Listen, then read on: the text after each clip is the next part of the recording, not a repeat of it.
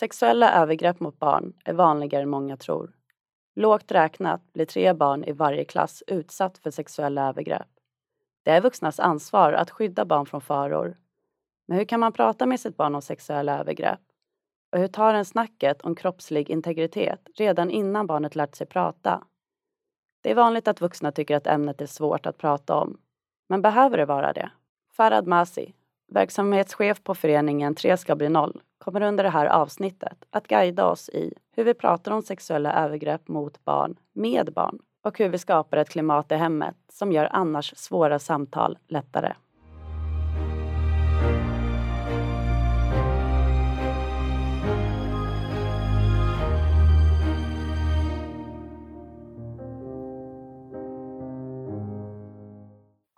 Hej och välkommen till veckans avsnitt med mig, Jonna Ekdahl, kommunikatör på Skyddsvärnet. Och hej och välkommen till dig Farad. Hej! Tack för att jag får komma. Igen. Ja, Ja, för det här har vi redan gjort en gång. det är sant. Så nu är det upp till bevis om vi faktiskt lyckas bli bättre den här andra gången. Precis, vi hade lite strul med ljudet så att eh, det här är faktiskt vår andra tagning. Ja, men det är jättebra. För eh, det, det är ju som alltid efter en eh, föreläsning eller intervju. Man kommer på tusen saker som man glömde säga. Så nu, nu får ni liksom det, den officiella, liksom, riktiga versionen. Mm, en riktigt maxad. Ja, exakt. Ja. Hur är det med dig? Ja, men det är jättebra med mig. Det är underbart. Det är liksom sommar nu äntligen, så är, jag är jätteglad att också få vara här. Mm, verkligen. Jag är också glad att du är här. Vill du berätta lite grann eh, först eh, vem du är? Ja, nej men absolut. Jag heter Farhad och bott både i, i norra Sverige, i Svappavaara och i södra Sverige, i Helsingborg. Så min dialekt har blivit en, en eh, sammansmältning av alltihop och landat i någon konstig dialekt jag inte riktigt har kontroll över. Nej. Men jag är född i Iran eh, och har bott här sedan jag var fyra år. Jag driver föreningen Tre ska bli noll eh, som verksamhetschef sedan snart två år tillbaka. Innan dess så eh, arbetade jag som verksamhetsutvecklare för en patientorganisation. Jag har arbetat med eh, inkluderings och mångfaldsfrågor kopplat till mänskliga rättigheter de senaste, jag brukar säga 10 åren, men jag tror att det är nu i 12-13 år faktiskt. Det är Mm. dags att uppdatera den där Mm. bylinen. Ja. Så de senaste 12 åren. Och jag brinner verkligen för barns rättigheter. Så jag är så glad att jag får också jobba med de frågorna. ja. Varför heter ni Tre ska bli noll? Vår förening grundades 2017 av Elaine Eksvärd. Och då fanns det statistik som visade att cirka ett av tio barn hade utsatts för sexuella övergrepp. Och lågt räknat så blir det ungefär tre barn i varje klass. Och vi kände direkt att det här behöver bli noll. Så, och det är ju en av anledningarna till varför vår förening grundades var för att se till att den här statistiken blir noll. Så det är därför vi också heter Tre ska bli noll. Tre i, i varje klass. Precis, men sedan dess har ju statistiken förändrats tyvärr. Eh, tju- nu ska vi se här, för bara några år sedan var det en rapport från eh, stiftelsen Allmänna Barnhuset som visade att det rör sig om närmare ett av fem barn som eh, någon gång eh, utsatts för någon form av sexuella övergrepp innan de fyller 18 år. Det är väldigt, väldigt många. Hur jobbar ni då på föreningen för att eh, det ska bli noll? Vi jobbar på flera, flera sätt. Det mest konkreta är att vi försöker ta fram kunskapshöjande insatser för att se till att vuxna får lära sig om vad sexuella övergrepp är, hur man ser signaler på det och hur man kan förebygga det. Eh, Och samma sak för även barn, att se till att barn får lära sig om sina kroppsliga rättigheter eller kroppslig integritet. Eh, eh, Lära sig att sätta gränser och kunna säga ifrån när någon vuxen är gränsöverskridande. Mm. Så vi tar fram olika insatser för att helt enkelt öka kunskapen om detta. Men också brottsförebyggande insatser. För att se till att arbeta bort eh, förutsättningar för att eh, övergrepp ska kunna eh, förekomma. Och vi har tagit fram två insatser eh, som, som inkorporerar både kunskapshöjande elementet och det här brottsförebyggandet. Och de heter Förskolebrevet och Idrottsbrevet som riktar sig med både material och riktlinjer specifikt anpassade för just de här två väldigt olika arenorna. Eh, där man möter barn i väldigt olika åldrar. Och sen så bedriver vi en hel del opinionsbildning och påverkansarbete. Vi har en väldigt stark röst på sociala medier med väldigt många följare och vi eh, arbetar också aktivt med att eh, få våra beslutsfattare att eh, ta rätt eh, lagändringsbeslut och ändra policies som är till förmån för att skydda barn. Berättade att ni bland annat ger information till vuxna om hur de kan se på om barn far illa och är utsatt för sexuella övergrepp. Hur kan jag som vuxen då förstå eller eh, börja misstänka att ett barn är utsatt för sexuella övergrepp? Ja, men det är en jättebra fråga. Ett vanligt sätt som framförallt små barn kan, kan eh, visa eller signaler på det att ett barn far illa. Det behöver inte alltid vara att det är just sexuella övergrepp. Det kan vara att ett barn far illa i hemmet eller någon annanstans generellt. Det är om barnet plötsligt får beteendeförändringar eller humörsvängningar. Speciellt om barnet beter sig på ett sätt som inte är riktigt, man känner igen, någonting som barnet inte brukar göra vanligtvis. Mm. Och att det kommer plötsligt och att de stannar kvar. Så det tycker, tänker jag att man ska vara vaksam över. Eh, det kan också vara om barnet eh, plötsligt använder ett eh, språkbruk som inte är rimligt för barnets ålder. Om man använder sexualiserat språk till exempel, som också är alldeles för avancerat för barnets ålder. Det kan vara sådana signaler. Eh, eller om barnet eh, tar väldigt mycket på sitt kön eller vill ta på andras kön eller andra kroppsdelar så är det liksom, det är liksom olika flaggor som man ska liksom vara vaksam över. Sen finns det såklart också mer fysiska tecken. Men, men de är ju ovanliga. Generellt sett skulle jag säga att, att det är inte alla barn som visar några signaler och tecken, speciellt inte tonårsbarn. Man kommer ju själv ihåg kanske hur man var som tonåring. Det var väldigt lite man visade utåt utav mm. vad man kände inåt. Mm. Uh, och, där är, och det är det jag kommer komma till lite senare, att hur viktigt det är att vi vuxna vågar prata om de här frågorna om sexuella övergrepp snarare än att bara vänta på att barnen ska komma till oss. Mm. Absolut, det ska vi verkligen göra. Om jag misstänker att ett barn är utsatt, vad ska jag göra då? Just det ja, det som vi alla vuxna har som ansvar att göra om vi tror att ett barn far illa eller misstänker eller är oroliga för att ett barn far illa, då ska man eh, orosanmäla till socialtjänsten. Det är, det är liksom allas ansvar. Och misstänker, eh, misstänker jag att ett barn utsätts för brott, till exempel att barnet utsätts för eh, exponering utav eh, pornografiskt material eller eh, övergrepp då ska jag polisanmäla. Det är mitt ansvar att se till att polisanmäla det här helt enkelt. Det är verkligen det man ska göra. Och sen eh, det här är också ett råd eh, som jag vill ge till alla ehm, när det kommer till eh, att barn själva börjar berätta. Och det är att se till att ge barnen beröm. Många reagerar med fasan över det de hör vilket är en naturlig reaktion att vi blir så här, nej men gud vad är det du säger, är det verkligen sant? Uh, hittar du på ljug? Alltså du vet, man, man, mm. man ställer sådana frågor för att man själv blir så förvånad.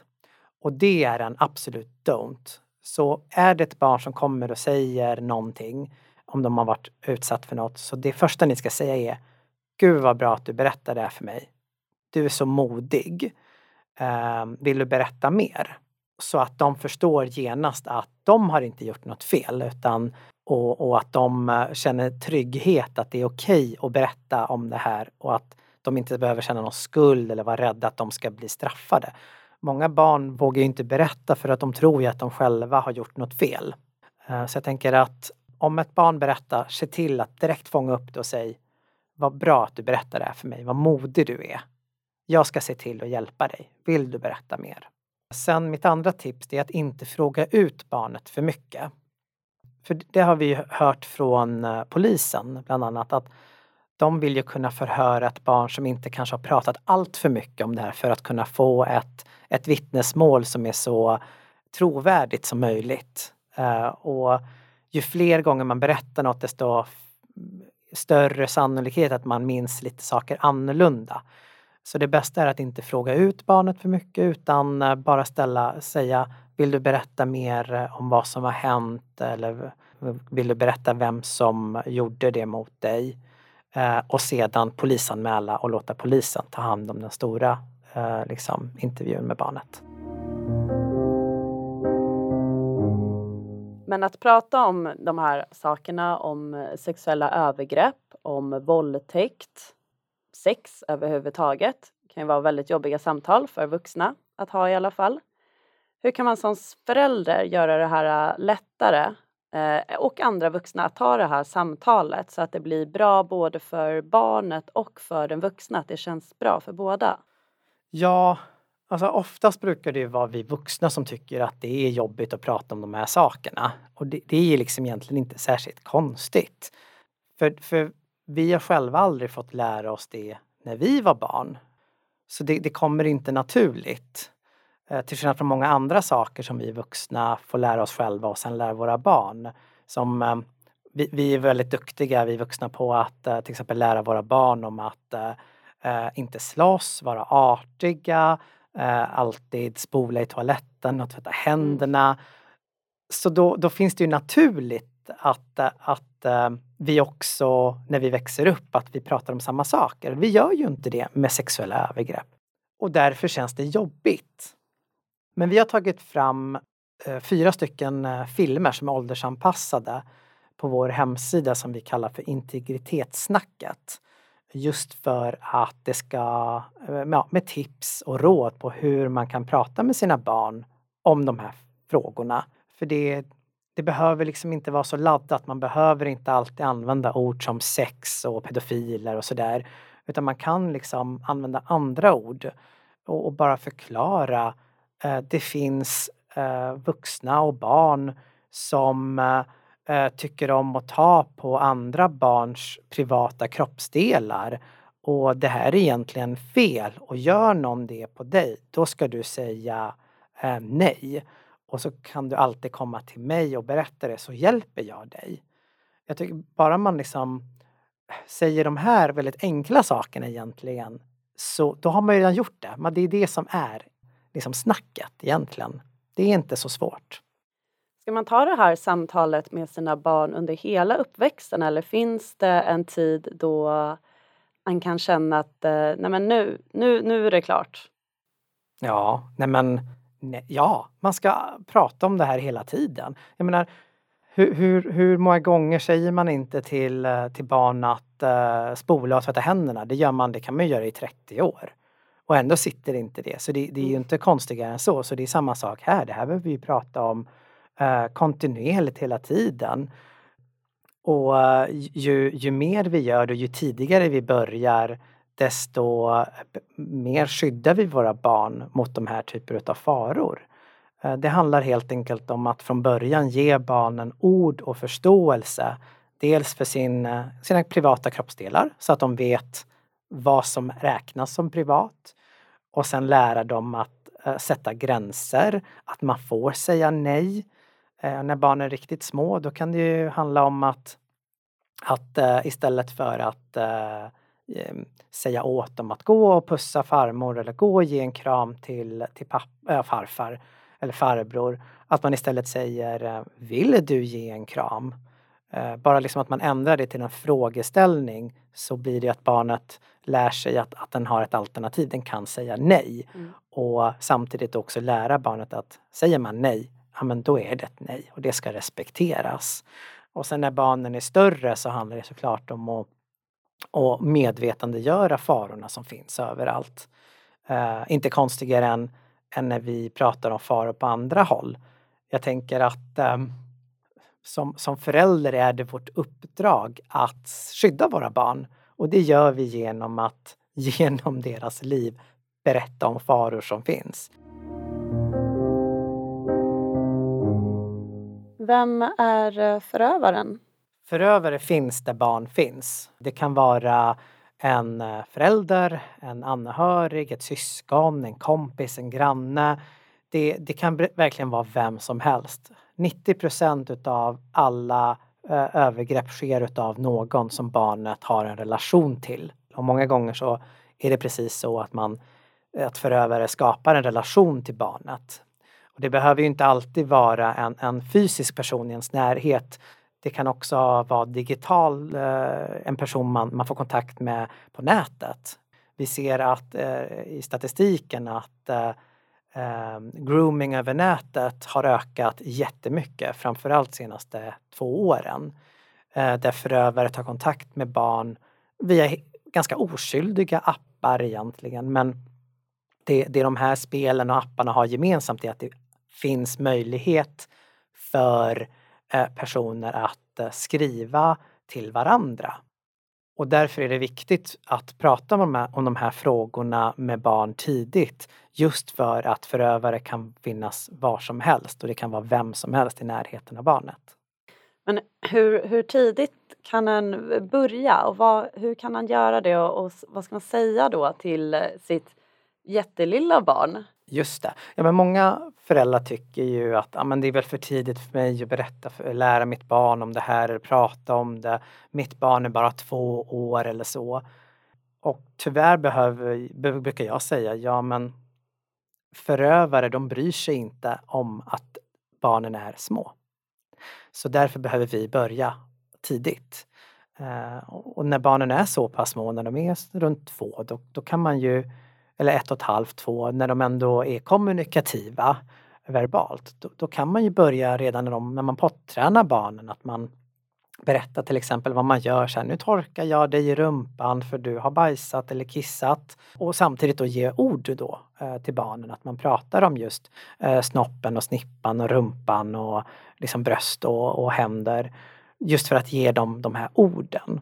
Um, och sen, uh, och, så att de förstår vad som är privat. Och jag skulle vilja säga att när barnen blir lite större att man fortsätter med de här, så här får jag? Får jag torka dig i rumpan? blir ju nästa steg då. Och säger de nej, ja, då får man ju förklara sig. Ah, okej, okay, men då kommer ju du få ha en smutsig rumpa med bajs i. Liksom. Och, och, och, vissa saker kanske inte är helt förhandlingsbart så då får man ju göra det ändå såklart. Men, men just det här att man börjar försiktigt ge barnen alternativ och lära dem att det finns alternativ. Man kan säga nej. Det, det tror jag är det man kan göra när barn är små. Sen har vi ju den integritet man har mot, mot eh, den digitala sfären. Eh, där är det lite annorlunda. Eh, många övergrepp som sker idag sker digitalt. Det sker på nätet. Det är liksom förövare som tar kontakt med barn och eh, groomar barn, alltså uppmärksammar barn och eh, bygger upp ett förtroende för att sen få, eh, det kan vara nakenbilder, det kan vara filmer och så vidare från barn. Och eh, vi tänker ju inte på det här för vi, jag tänker att vi vuxna inte är medvetna om att det finns faror på nätet. Det finns statistik som visar att vi, vi vuxna ger barn en, en eh, en skärm med, in, med eh, tillgång till nätet redan när barnet kanske är ett år i snitt. Så det är inte så konstigt att, att barn som är runt 11-12 idag som har växt upp med en, med en mobil i handen från när de var ett, att de inte förstår att det kan finnas faror i den här telefonen eller i mobilen. Och, och där är det ju att vi vuxna måste vara medvetna och berätta för våra barn att det finns fara. Att det finns vuxna som låtsas vara barn på nätet för att lura barn av olika anledningar. Jag tror att det är jätteviktigt att berätta det här och, och göra det ja, men ofta. Jag, tänk, jag ser det som eh, när, när, vi lär barn att cykla. Att så fort vi ger en, en skärm i handen på ett barn också se till att berätta om alla faror. Och vara med också. Vara med och se till att att vara med barn när de, när de är på nätet så att vi ser vad de ser. Um, och, och, och, också, och det här är jätteviktigt, att vi ser till att åldersanpassa mobilen.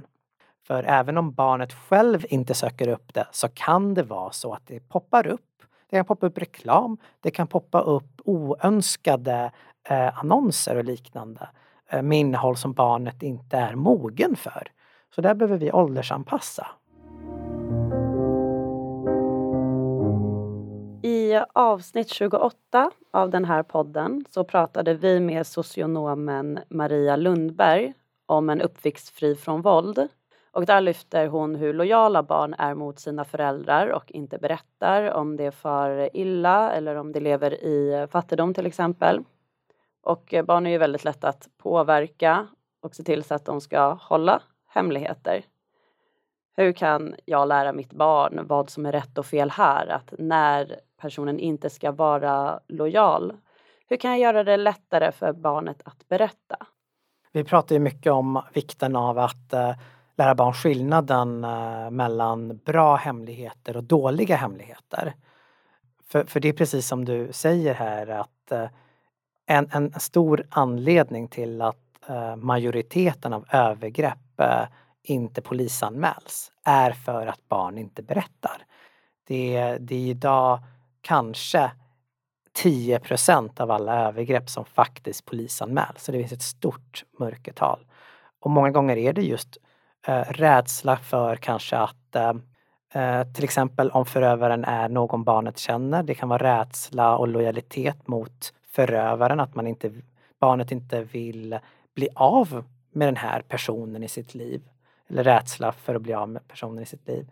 Eh, det kan också handla om att man känner lojalitet, att personen har sagt att men du får inte berätta det här för någon.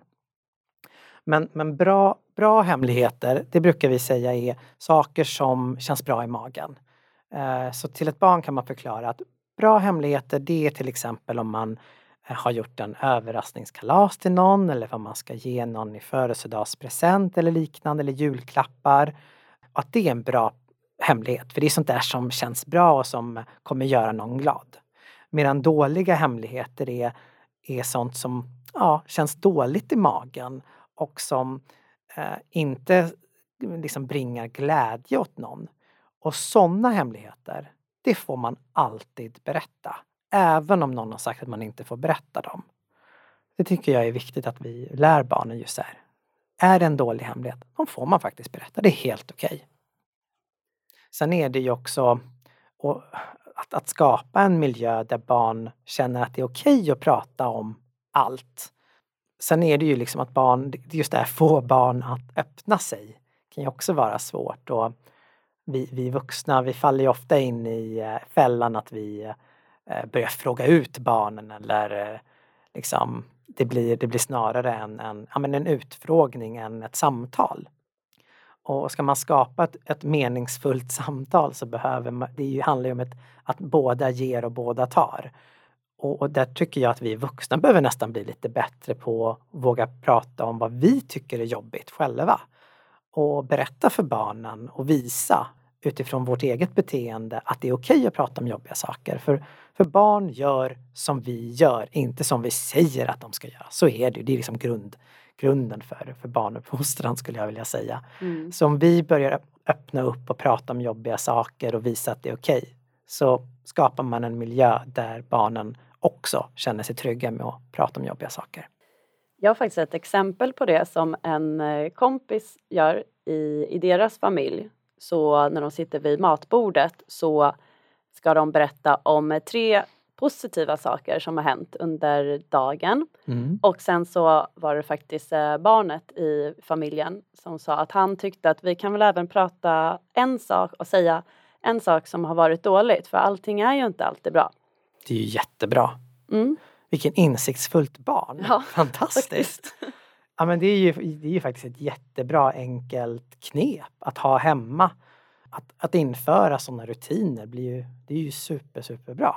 Det finns också jättebra böcker som man kan använda som, eh, som stöd för att lära barnen om att våga prata om jobbiga saker och skapa den miljön tillsammans.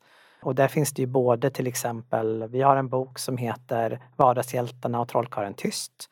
Mm. Eh, det finns eh, en jättebra bok som heter Barnen i Kramdalen. Stopp min kropp, en jättebra bok. Ställa och hemligheten också en jätte, jättebra bok just om att våga prata om, om jobbiga saker. Mm. Så det finns jättebra böcker i alla fall som man kan ha som stöd. Man kan ha som eh, nattläsning och liknande eller liksom godnattsaga för barnen och, och prata om de här frågorna. Finns det något som ni på Treska Benol tycker att det här är ingen som pratar om eller det här är ingen som frågar om? Generellt skulle jag vilja säga att det är alldeles för få som pratar om hur vanligt och utbrett sexuella övergrepp mot barn är. En sak som drabbar ett av fem barn, det är inte bara några enskilda saker utan det är, det är ett samhällsproblem det är ett folk, och som också blir ett folkhälsoproblem eftersom sexuella övergrepp eh, generellt och framförallt eh, de som eh, sker i barndomen har väldigt många negativa konsekvenser som följd. Överlevare av sexuella övergrepp löper betydligt högre risk för psykisk ohälsa. Eh, allt ifrån posttraumatiskt stresssyndrom till eh, det kan vara depression eller ångest kopplade då såklart till traumat. Eh, det är också överlever av sexuella övergrepp eh, löper nästan 12 gånger högre risk för, för suicidförsök och självmordstankar. Så det, det är en, en, en, ett, först ett samhällsproblem som också blir ett stort folkhälsoproblem. En annan grej jag tycker vi, vi pratar för lite om eh, är hur missvisande sån här belastningsregister är. Eh, många yrken som har med barn att göra, där, där har man ju eh, krav på sig att man ska ta utdrag från belastningsregistret för att kunna visa att man inte har dömts för något sådant brott. Eh, men ett stort problem är att det är så pass få som polisanmäls.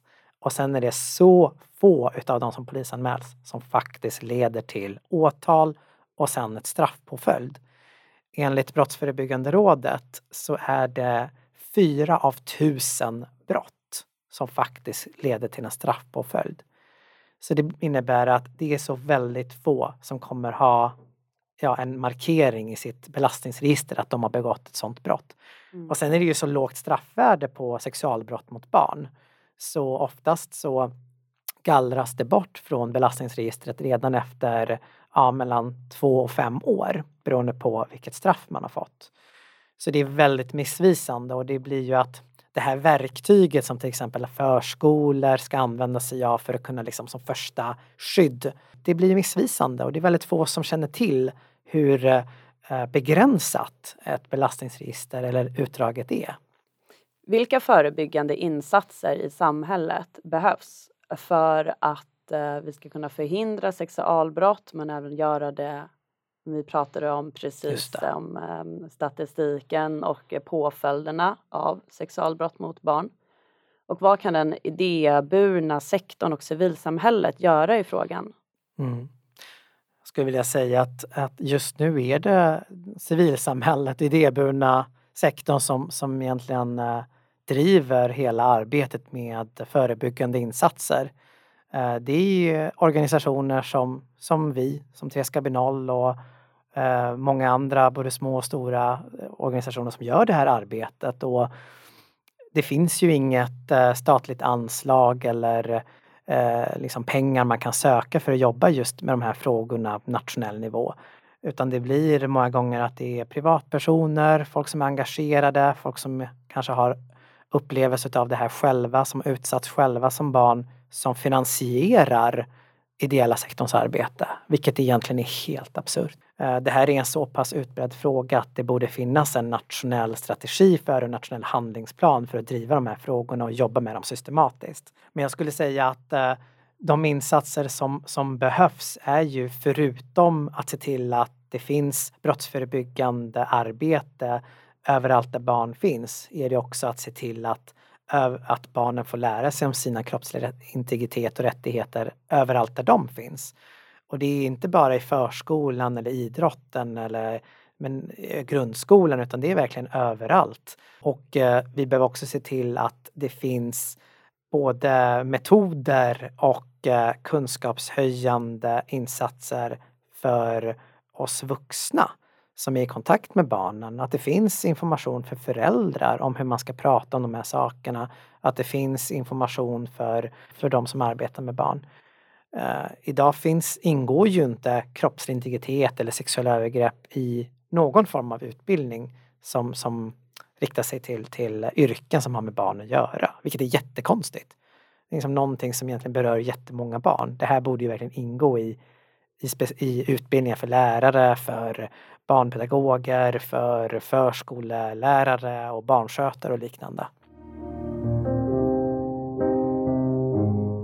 Vi ska strax börja runda av, men först har jag en fråga om den här årstiden som vi håller på att träda in i nu, eller som vi redan är inne i nu. Det är väldigt varmt i den här poddstudion vi sitter i nu faktiskt. Ja, verkligen, det är sommarväder här ute. Ja, verkligen.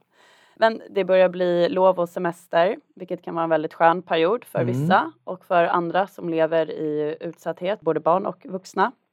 Så kan det här bli en, eller så är det en förödande tid.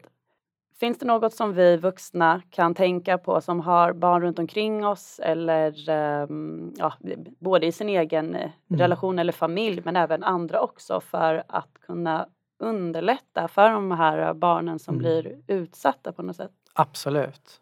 Ja, men det är som du säger att eh, under lov eh, och sommarlov och liknande så då blir då barnens kontaktyta med trygga vuxna minskar. Och där eh, har jag en uppmaning till alla vuxna eh, som är runt barn att se till att vara uppmärksam på barn. Kanske prata med dem och berätta eh, jag finns här. Om det är något du vill prata om som är jobbigt så kan, jag, kan du alltid prata med mig så hjälper jag dig eh, och visa liksom att, att du finns där för barnet. Du är en trygg vuxen som barnet kan, kan prata med. Eh, det, skulle jag, det är min uppmaning till alla vuxna där ute, alla ni som lyssnar och alla andra. Sexuella övergrepp mot barn, det är ett rätt tungt samtal att ha. Men eh, vi har ju pratat en del om idag, eller du, om att det behöver inte vara så, det behöver inte vara så svårt. Man kan göra det på ett enklare sätt. Ja men absolut, det behöver, det kan kännas som ett väldigt tungt ämne och det är för att vi inte pratar om det så ofta. Men, men så fort vi börjar prata om det och gör det oftare så kommer det kännas väldigt eh, naturligt. Eh, det är som när vi pratar med barn om att det är fel att slåss. Eh, om vi aldrig hade gjort det skulle det kännas jättesvårt att första gången förklara för ett barn att det är fel att slåss. Mm.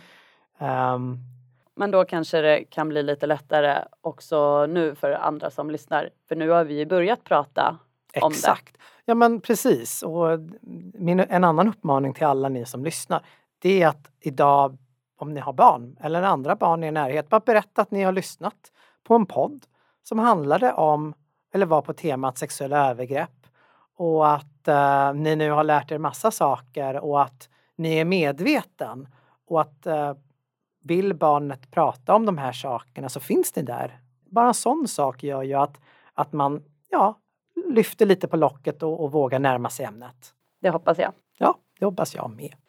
Då var min absolut sista fråga och det är om du kan berätta någonting roligt eller lite oväntat om dig själv. Oj, något roligt eller oväntat. Det är inte några låga krav här. Jag är en jävel på att sjunga opera. Oj! Det är lite oväntat. Det är nästan som att jag vill höra bevis men jag vet inte om... jag tror inte den här studien klarar av. Nej. Ja men vad kul! Ja, och jag lämnar det där. Ja, ja men du, du lämnas på en liten där cliffhanger nu. Ja, visst. Ja, ja, visst. Ja, men då vill jag säga tack så jättemycket för att du kom hit igen och berättar om de här viktiga sakerna och delar med dig av kunskap och förhoppningsvis, eller absolut tror jag, har gjort det lättare för vuxna att ta sig an de här frågorna, att börja närma sig det i alla fall Ja, men tack själv. Det är jättekul att vara med och sprida eh, liksom kunskapen om, om sexuella övergrepp. Och eh, är det så att eh, ni vill veta mer, ni som lyssnar, det är bara att besöka vår hemsida 3 ska bli 0.nu och där har vi samlat ännu mer information och tips på hur man kan prata om de här frågorna med barn. Tack! Tack själv! Och det här var faktiskt det sista avsnittet innan sommarens bonusavsnitt drar igång. Nästa måndag och tio veckor framöver får vi alltså höra på våra bonusavsnitt som handlar om skyddsvärnets verksamheter. Avsnitten är lite kortare, men kärnfulla och väldigt intressanta. Podcasten leds då av podcastaren Thomas Tränkner. Så att lyssna gärna på dem Varje måndag morgon kommer ett nytt avsnitt ut. Och vi hörs igen i september. Ha en så fin sommar och tack för att du har lyssnat.